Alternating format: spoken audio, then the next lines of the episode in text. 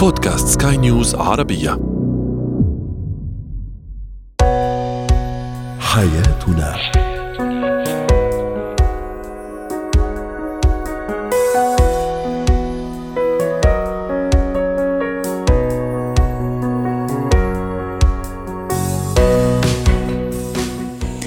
مستمعينا الكرام أهلا بكم معنا إلى حياتنا فضاؤكم اليومي الذي يعنى بشؤون الأسرة وباقي الشؤون الحياتية الأخرى والذي يمكنكم الاستماع اليه عبر منصة سكاي نيوز عربية دوت كوم سلاش بودكاست. وباقي منصات سكاي نيوز العربية الأخرى شاركونا عبر رقم الواتساب 00971 معي أنا آمال شاب اليوم نتحدث عن استغلال الشريك زوجا كان أو زوجة لهفوات شريكه لتحقيق مكاسب طبعا على المستوى السلبي وربما قد تكون لإحراجه أمام أطفاله أو إحراجها أمام أطفالها وتحقيق ربما مكاسب وأشياء عاجزة أو عاجزة عن تحقيقها في الظروف العادية. أيضا سنتحدث عن الطفل الاتكالي وغير المتعاون كيف نحفز هذا النوع من الشخصيات عند من الشخصيات ومن الأطفال. كيف نحفز النشاط ونبعده عن الكسل وعن الاتكالية. وأخيرا اتكات زيارة العروسين بعد شهر العسل للتهنئة.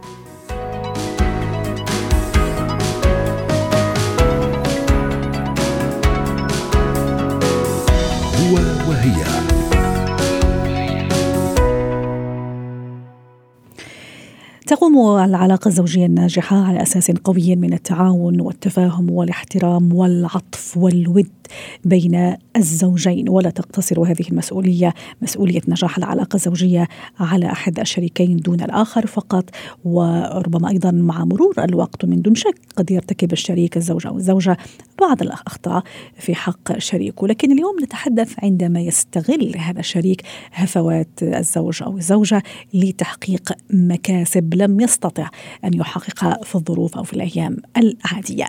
رحبوا معي بدكتور هاني الغامدي المحلل النفسي والمتخصص في القضايا الأسرية والاجتماعية ضيفنا العزيز من جدة. أسعد أوقاتك دكتور هاني. العلاقة الزوجية مفروض مبنية على العطف والود والاحترام. ما الذي يجعل هذا النوع أو هكذا نوع من الأزواج أو الزوجات يستغلون أي خطأ قد يرتكبه الزوج أو الزوجة؟ قد يكون خطأ كبير قد يكون خطأ بسيط لكن الكلام عن المبدأ استغلال هذا الخطأ لتحقيق مكاسب لم يستطع أن يحققها في الظروف العادية. أهلا وسهلا بك سيدة آمال وبكل المستمعين والمستمعات الأكارم. حقيقة هو موقف مضحك يا آمال إنه مضحك ومحزن كمان في الحقيقة دكتور هاني. أكيد طبعا يا أختي هو مضحك ومحزن. آه لأنه إحنا في هذه الحالة نضرب المعنى العميق جدا للحياة الزوجية وهو السكن إلى بعضنا البعض. صح. فاي فأي آه سلام وأي هدوء وأي انتمائية حينما يأتي هذا الطرف اللي هو مهم بالنسبة لي أنا لمفهوم السكن إليه أو السكن إليها ويضرب هذا الأمر ويهدمه من خلال هذا النوع من التهديد الخفي. أو من التخويف المستمر أو من الوضع اللي لا يقبل الله ولا رسوله والمؤمنون حتى مع الغرباء. فما بالك مع أقرب الناس إليك أو إليك؟ اذا بالتالي العملية عملية خطيرة جدا حينما تصل بنا أن نستغل هذا الوضع بأنه نهدد بعضنا البعض أو نستغل أو نخ نحاول نكسب أي أمر من خلال هذا التهديد أو هذا التخويف أو هذا العلم اللي نلوح به ليل نهار بأنه والله إذا خلينا نعطي سيناريو يا أمان خلينا نعطي مثال. أحد الزوجين مش أحد الزوجين. زوج ضرب زوجته على سبيل المثال إنه غالبا المرأة ما بتضربش لكن ولو إن هناك نساء بيضربوا للمعلومية ها. لكن ما بدي أعلق. لكن خلينا نقول زوج مد إيده على زوجته. في موقف ما هل نقبل؟ لا يا سيدتي ما نقبل مدة اليد بأي حال من الأحوال. ولكن خلينا نقول إنه استفزته قلت أدبها وصل إنه حصل هذا الموقف بينهم. مد إيده عليها بدفعها بخبطها خبطة بسيطة بوات هذا الموقف تهددوا به إنه حتبلغ الناس عنه أو تبلغ عفوا أهله أو تبلغ أهلها.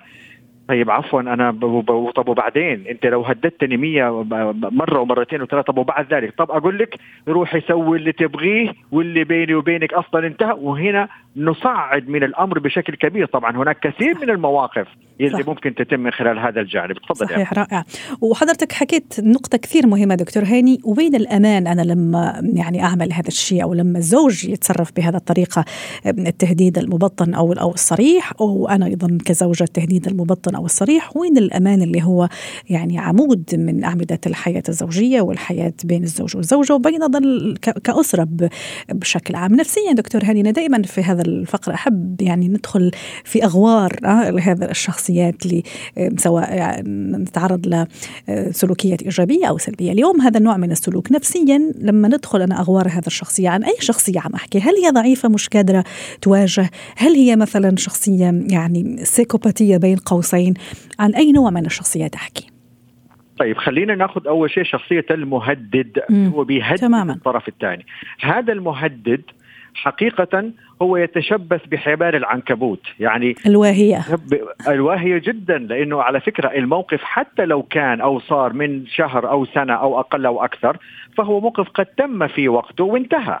فهو حقيقة يدلل على ضعف حجة هذا الشخص وبالتالي هو يتشبث أو يحاول مسك خيوط العنكبوت واللي لا تسمن ولا تغني من جوع. أما المهدد اللي هو الشخص اللي بيهدد فعلى فكرة حيصبر عليك مرة واثنين وثلاثة وبعدين يقول لك روح فرجع لوحدك أنا ما بيهمني شيء. اذا الموقف كله موقف سخيف يا أماد. كل الموقف برمته هو موقف سخيف إنه واحد يستخدم هكذا أدوات نفسية لو جاز التعبير ويحاول أن يستفيد منها. صح لأنه في النهاية زي ما تفضلت هي حرب نفسية دكتور هاني يعني وإن لم تكن بصريحه لكن نعم هي نفسية تلعب على الأعصاب تلعب على صحيح. تخلي الواحد صحيح. دائما يعني يرتاب يشك وبعدين أنا إذا ما كنت مرتاحة يعني في تصرفاتي مع هذا الزوج مع هالزوجه مع مين راح أرتاح دكتور هاني؟ أي بس بعد تكرار الأمر يا أختي مرة واثنين أنا حبيع القضية كلها الملف أي. كله ما عاد حيهمني. لأنه لو نلاحظ إنه حتى بس كمان الشخصيات تختلف دكتور هاني معلش عم أقطع كلامك لأنه الحديث رائع وذو شجون ممكن أنت كشخصية كزوج عنده هذا الشخصية يقول لك خلاص أنا ما يهمني بس لا في شخصيات ممكن يعمل مليون حساب ممكن الأولاد ممكن العائلة ممكن المجتمع. فالشخصيات تختلف ردود الفعل تختلف من شخصية لأخرى. شوفي يا أختي أنا بيجيني بعض المواقف مع بعض الأزواج قد يستخدم مخدرات أو شيء من هذا القبيل وتجي المرأة أو الزوجة تهدد أنا حبلغ أهلك أنا حبلغ أولادك. طب إيش الاستفادة؟ بدل ما توقفي جنبه وتعينيه وتكوني معين له أن يخرج من هذه الدائرة المقيتة هل يعقل إنه قد تهددي؟ طب إذا كان هذا الأمر أنا طبعا إحنا ما بنشجع يا أمان إنه شخص يستخدم مخدرات في بيت الزوجية طبعًا ولكن طبعًا خلينا نقول قد أكيد. قد قد أبلى نفسه بهذا الأمر. طب أوقفي معي يا أختي. أما إذا كان هناك أذى بيتم من خلال هذا الشخص على الأبناء أو عليك فمن حقك ساعتها عندك قضية إنك تروحي توقفيه عن طريق النظام أو الأهل أو خلافه. ولكن في بعض المواقف حقيقة تكون مواقف سخيفة جدا. صح. ولا تستحق أن, نرد أن, أن نصعد بها الأمر إن نحن نهدد بعضنا البعض. فهي الدلالة في الآخر. اللي يهمني في الموضوع إنه يا أختي ويا أخي إذا كان أحد الطرفين بيهدد الطرف الآخر بقضية سخيفة فهو دلالة على فقدانه للثقة وتشبثه بحبال العنكبوت. وحقيقة أعانك الله على هذا الشريك اللي ربي كتبه عليك بأنك أنت تصبر أو ترحل. لأنه في الآخر هذه ليست حياة وليست سكن وليست مدعاة عاب إنه أنا أستشعر بالأمان زي ما تفضلتي صح. في بيت زوجية أمام شخص يهددني بأسخف الأمور حيال تهديدات ولا حتى الأطفال ما بيقبلوها. شكرا لك دكتور هاني الغامدي المحلل النفسي والمتخصص في القضايا الأسرية والاجتماعية ضيفنا العزيز من جدة وأتمنى لك يوم سعيد. زينة الحياة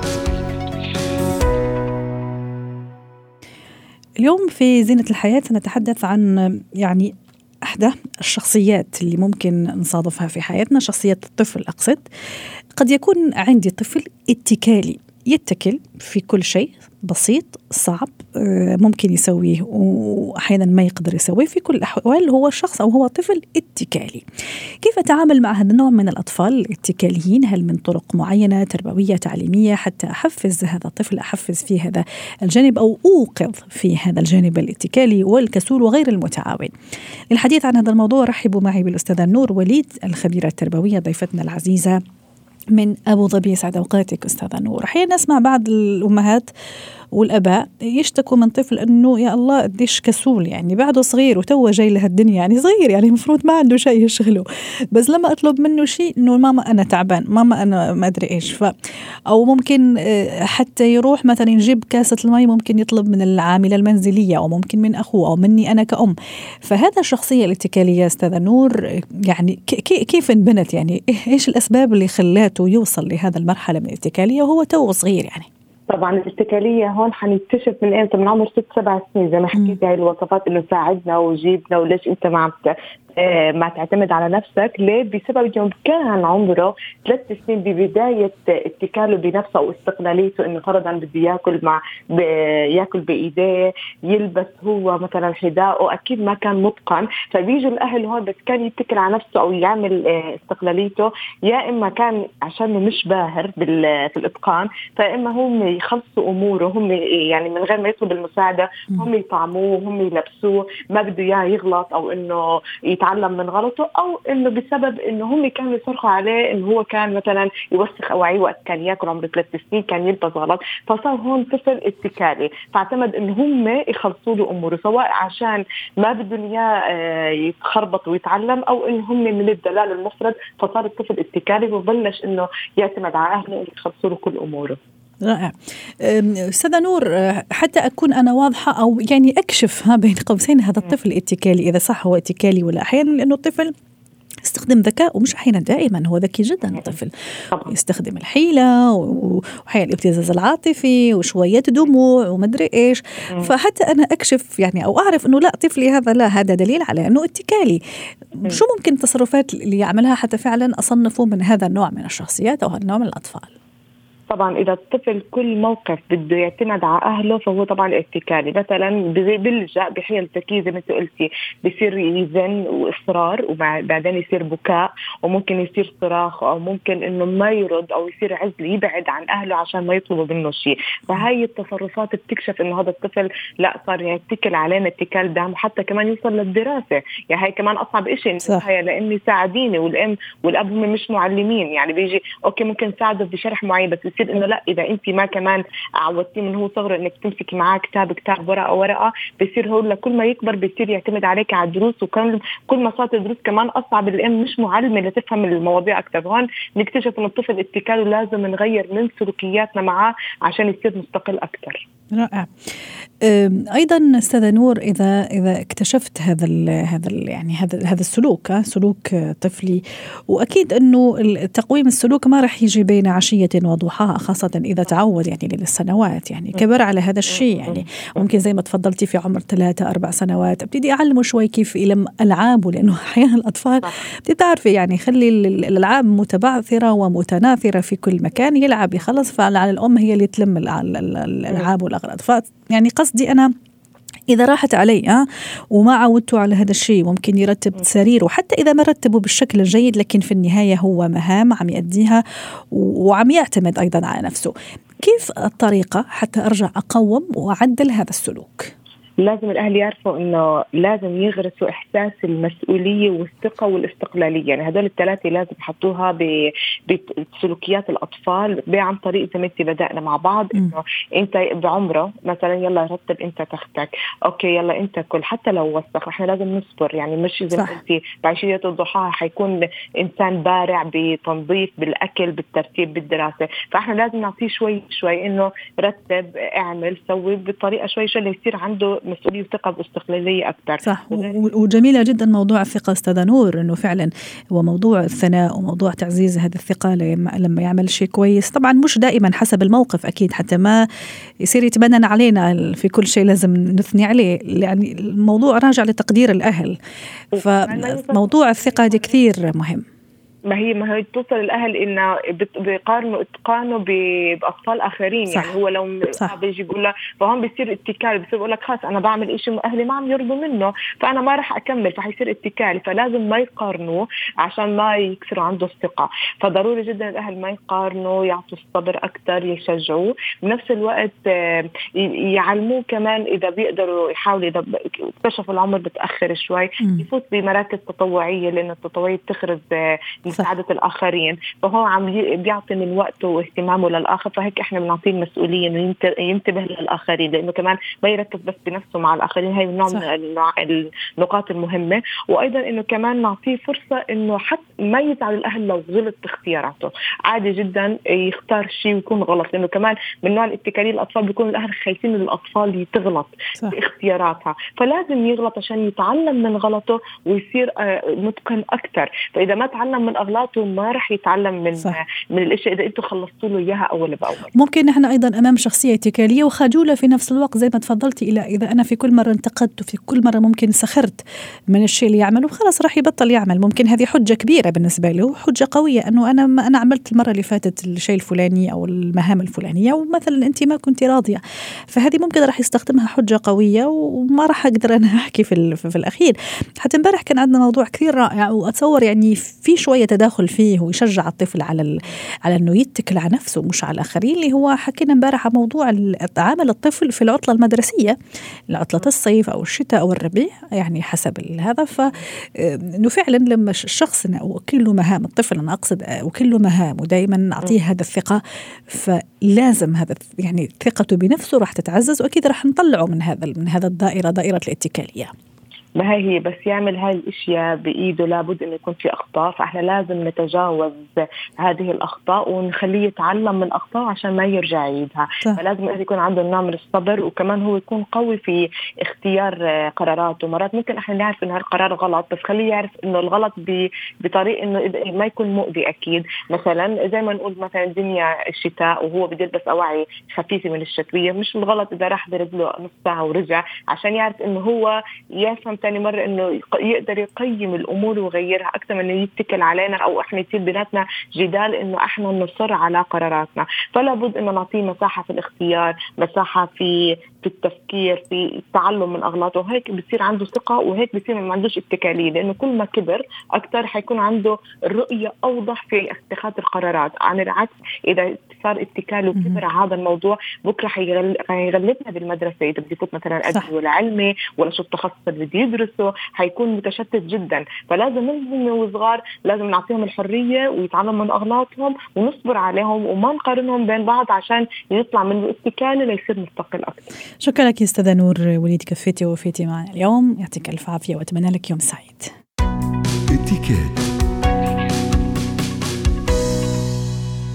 اليوم في اتيكيت نتحدث عن اتيكيت زيارة العروسين بعد شهر العسل للتهنئة على العرس طبعا على هذا الحدث. السعيد رحبوا معي بدكتورة سلوى عفيفي خبيرة الاتيكيت والبروتوكول الدولي. سعد أوقاتك دكتورة سلوى. أنا خلاص مضيت شهر العسل خلص شهر العسل على خير قضيته في أحسن ظروف وفي أجمل مكان ورجعت على البيت لبداية هذا الحياة الزوجية. أكيد في ضيوف راح يجوني في مهنئين راح يجوني سواء من العائلة القريبة أو من الأصدقاء أيضا آه، أو حتى أيضا من زملاء العمل. كيف الاتيكيت؟ اولا أنا كعروس يعني جديدة أو كعريس أيضا جديد ككبل يعني قصدي. إيش لازم يعني أتخذ من من خطوات من من ذوق من من اتيكيت حتى أستقبل هذا الضيوف؟ وبعدين أنا كضيفة ممكن أروح لهذا الكابل لا أهنيه بهذا المناسبة. يسعد أوقاتك وألف مبروك لأنه فعلا هو موسم تزوج على فكرة عشان الجو بيبقى حلو. آه، طبعا أنا كعروس المفروض إنه أنا أكون كمان مستعدة لاستقبال الضيوف ومستعدة لإنه دي حياة جديدة يعني. آه، طبعا حيتصلوا بيا أصحابي إن هم أو أهلي محتاجين يزوروني فلازم إني أنا أخصص وقت ممكن نكون عدنا إلى الحياة اليومية عدنا إلى أعمالنا وأشغالنا. فلا بد أن نكرس بعض الوقت إن كان في الويكند بعض الناس تفضل أو تفضل بعد أوقات العمل الرسمية. البيت لازم يكون نظيف دائما. آه، يكون في عندي آه، يعني أصناف للضيافة. إن كان من الحلوى مثلا أو المشروبات اللطيفة الخفيفة.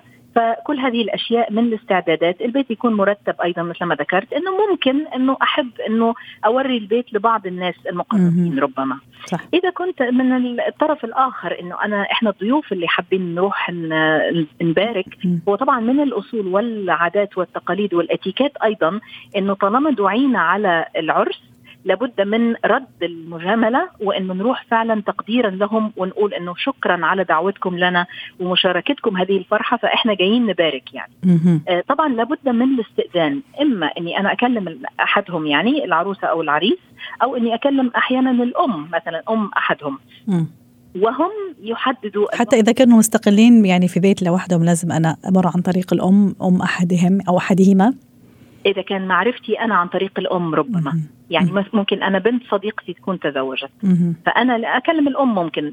يمكن لو ما عنديش اتصال مباشر مع العروسة أو العريس أو حابة إن الأم تكون مشاركانا في موجودة. الزياره آه فعلى حسب طبعا درجة العلاقة هي اللي بتحدد الموضوع. لابد أن نترك لهم حرية أيضا اختيار الوقت. ربما عندهم أصحاب آخرين مثلا أو زوار آخرين. واحيانا يكون في نفس اليوم يكون في أكثر من زيارة.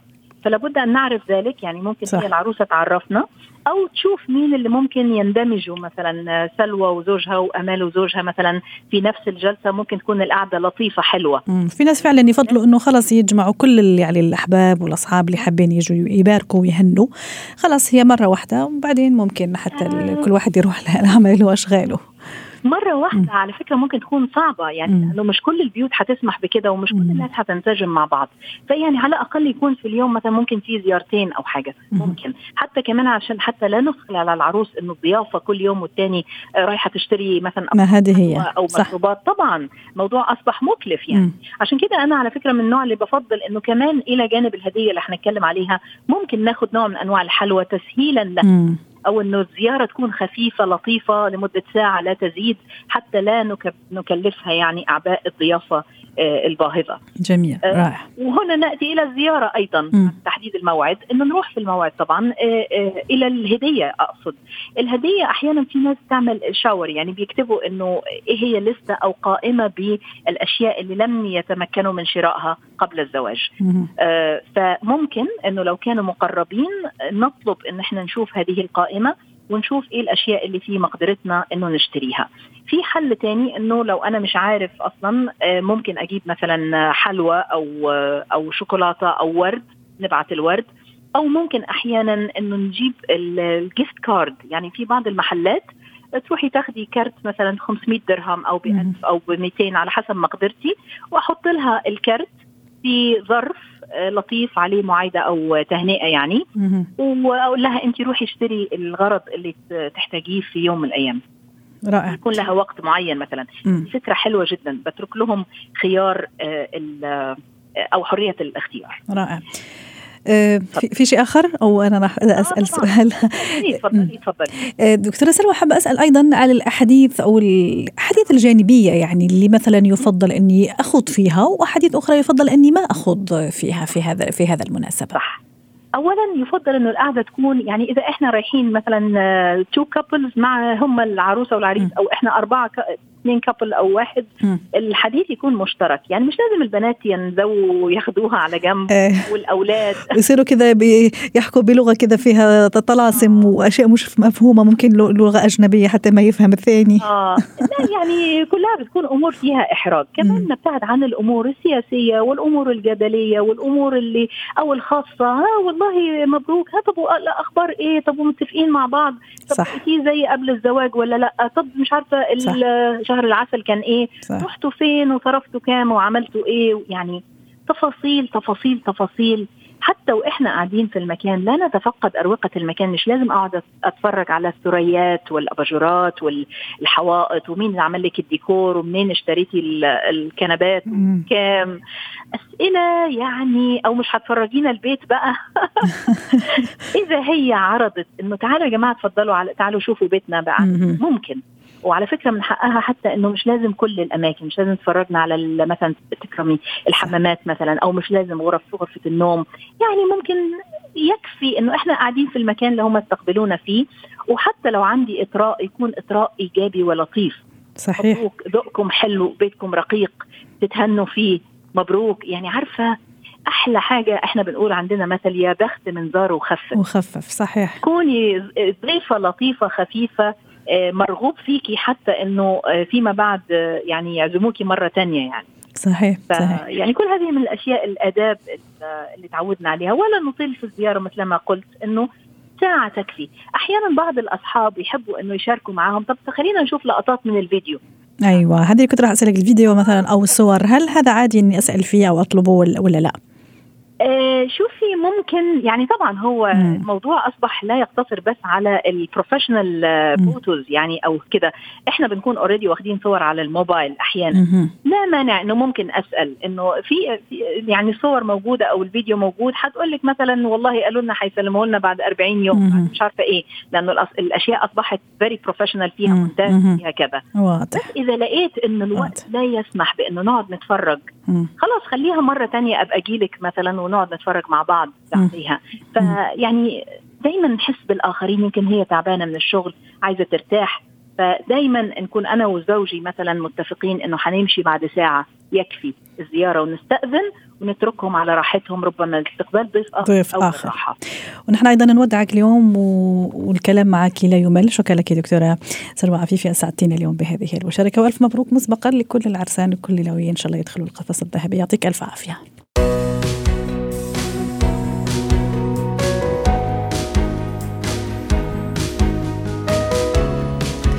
ختام حلقة اليوم من حياتنا. شكرا لكم والى اللقاء.